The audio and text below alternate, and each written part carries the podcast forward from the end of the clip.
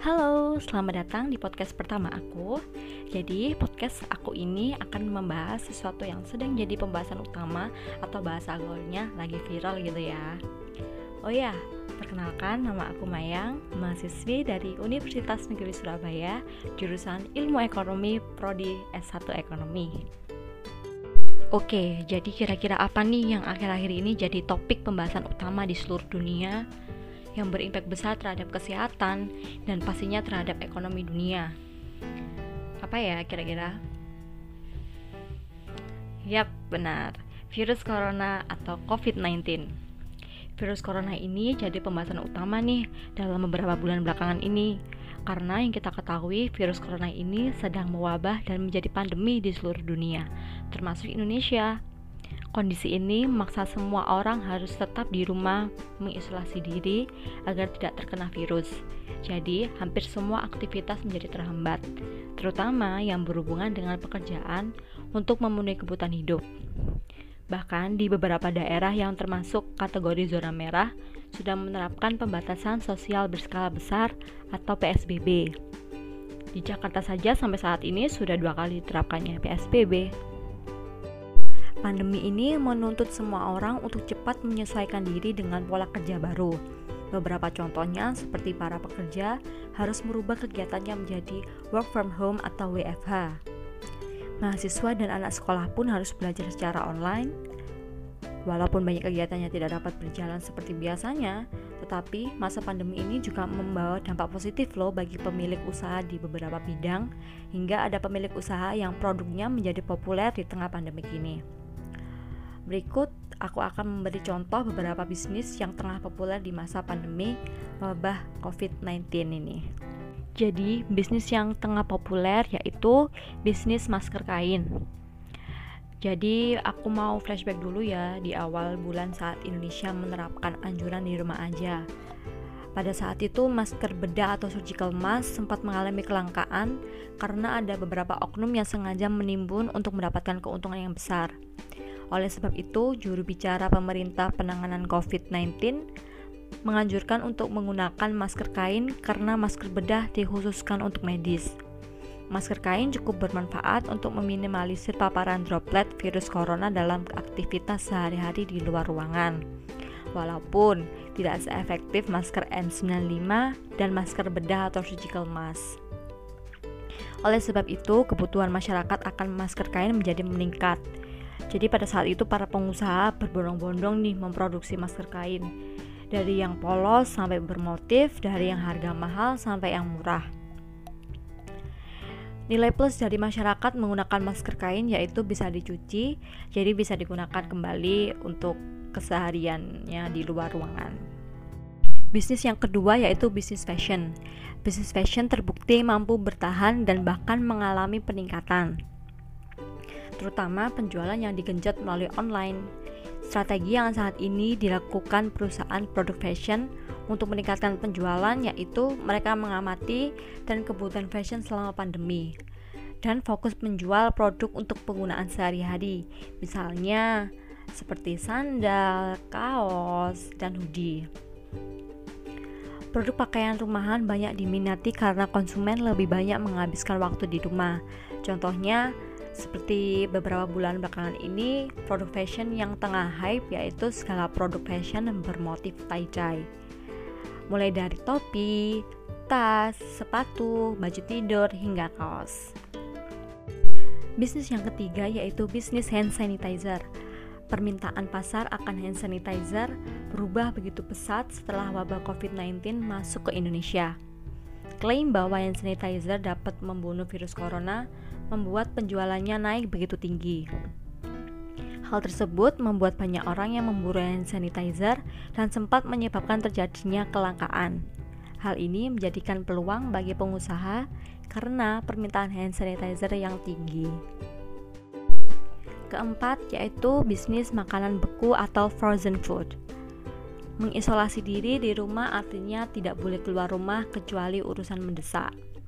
Situasi ini mendorong para pengusaha untuk bisnis makanan yang tahan lama dan praktis karena banyak keluarga terpaksa menyimpan makanan agar intensitas keluar rumah bisa dikurangi. Masyarakat sangat tertarik dengan makanan beku dan sudah dikemas sehingga akan bertahan lama ataupun makanan ringan yang bisa dicicipi sebagai camilan di rumah. Bisnis yang kelima yaitu bisnis makanan ringan. Pastinya kalian sudah sering banget ya kan melihat banyak teman-teman di media sosial yang mengunggah cemilan apa saja yang sudah mereka konsumsi selama di rumah aja. Jadi saat ini cemilan kue kering mungkin sudah terlalu umum sehingga konsumen mulai bosan. Di sisi lain, dessert box sepertinya sedang banyak dinikmati.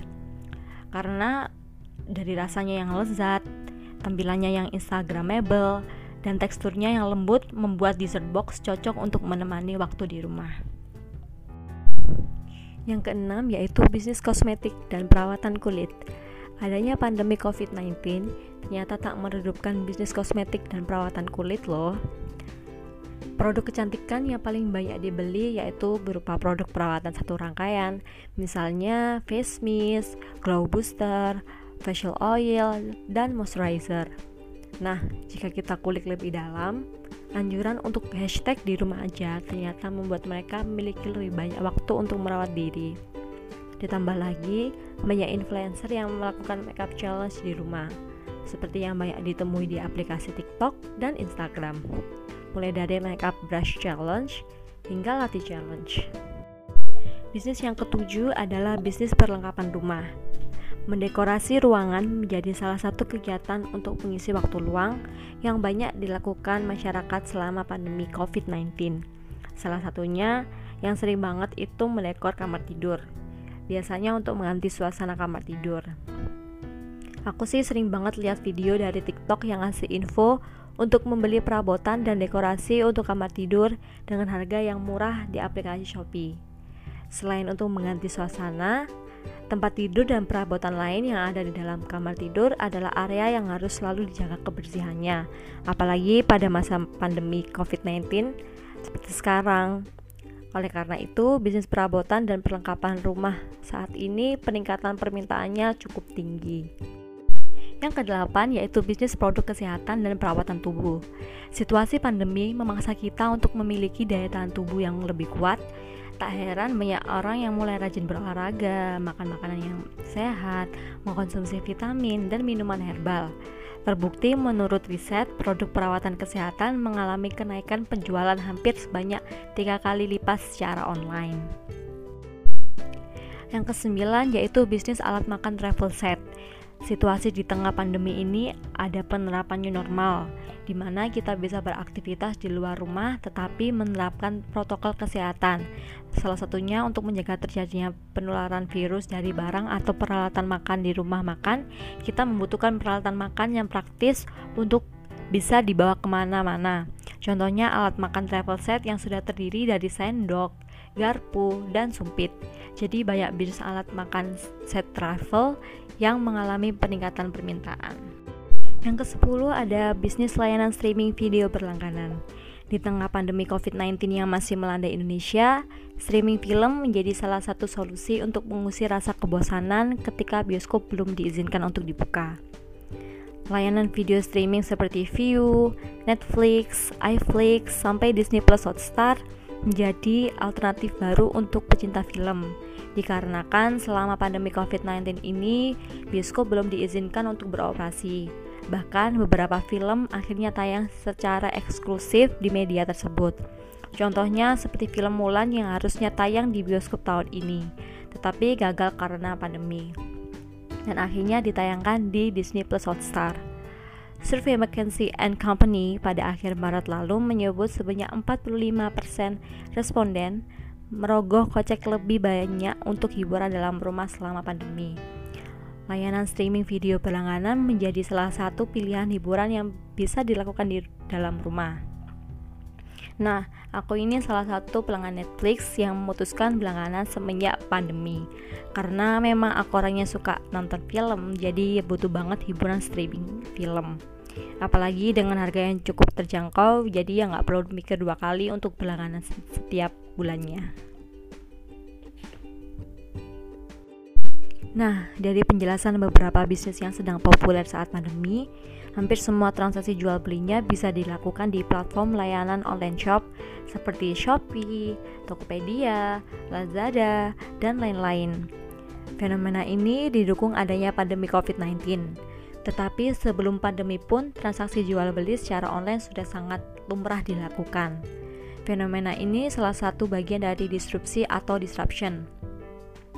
Apa sih disrupsi itu? Jadi, disrupsi atau disruption itu merupakan era terjadinya inovasi dan perubahan besar-besaran yang secara fundamental mengubah semua sistem, tatanan, dan landscape yang ada ke cara-cara baru. Akibatnya, pemain yang masih menggunakan cara dan sistem lama akan kalah bersaing. Jadi, sederhananya, disruption atau disrupsi itu fenomena yang terjadi di masyarakat ketika aktivitas yang awalnya dilakukan di dunia nyata kemudian bergeser ke dunia maya. Hal ini pun pastinya dilatar belakangi oleh aktivitas digital yang berkembang pesat. Nah, disruption ini tentunya bisa menjadi peluang bagi pihak atau pasar yang bisa menerima inovasi baru serta perubahan. Dan tentunya akan menjadi tantangan bagi perusahaan incumbent, sebutanku untuk pemimpin pasar, yang sudah atau baru menyadari ancaman yang ada di sekeliling mereka, lalu berupaya mencari jalan keluar agar perusahaan yang ada tidak habis tergilas oleh pemain pendatang. Mereka berupaya agar tidak menjadi korban-korban terdisrupsi berikutnya. Nah, aku kasih contoh kasus-kasus menarik yang ada di Indonesia terkait dengan disrupsi. Ada kisah klasik antara Gojek dengan ojek pangkalan yang merasa terganggu. Kisah lainnya ada armada taksi yang terganggu dengan kemunculan GrabCar dan Uber. Walaupun sejak tahun 2018 Uber sudah diakuisisi oleh Grab. Aku ambil contoh lagi dari bisnis yang tengah populer yaitu bisnis layanan streaming video berlangganan. Aku ambil contoh Netflix ya.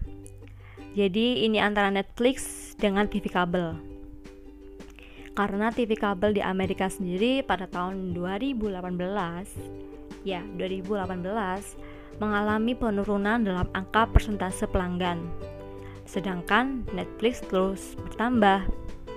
Apalagi di masa pandemi, jumlah pelanggan Netflix dalam kuartal pertama di tahun 2020 mendapatkan tambahan 15,8 juta subscriber baru loh.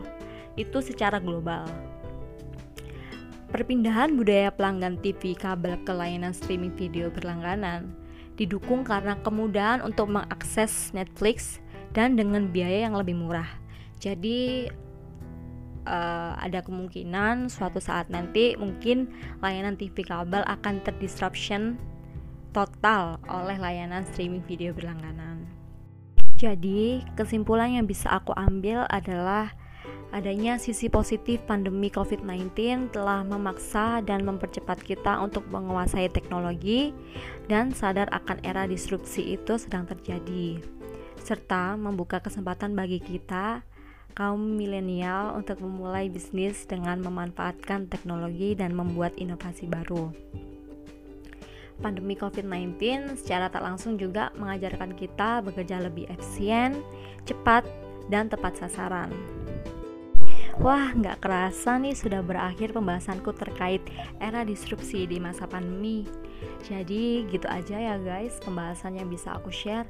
Semoga podcastnya bisa bermanfaat bagi kita semua ya. Oke, okay, hope you enjoy.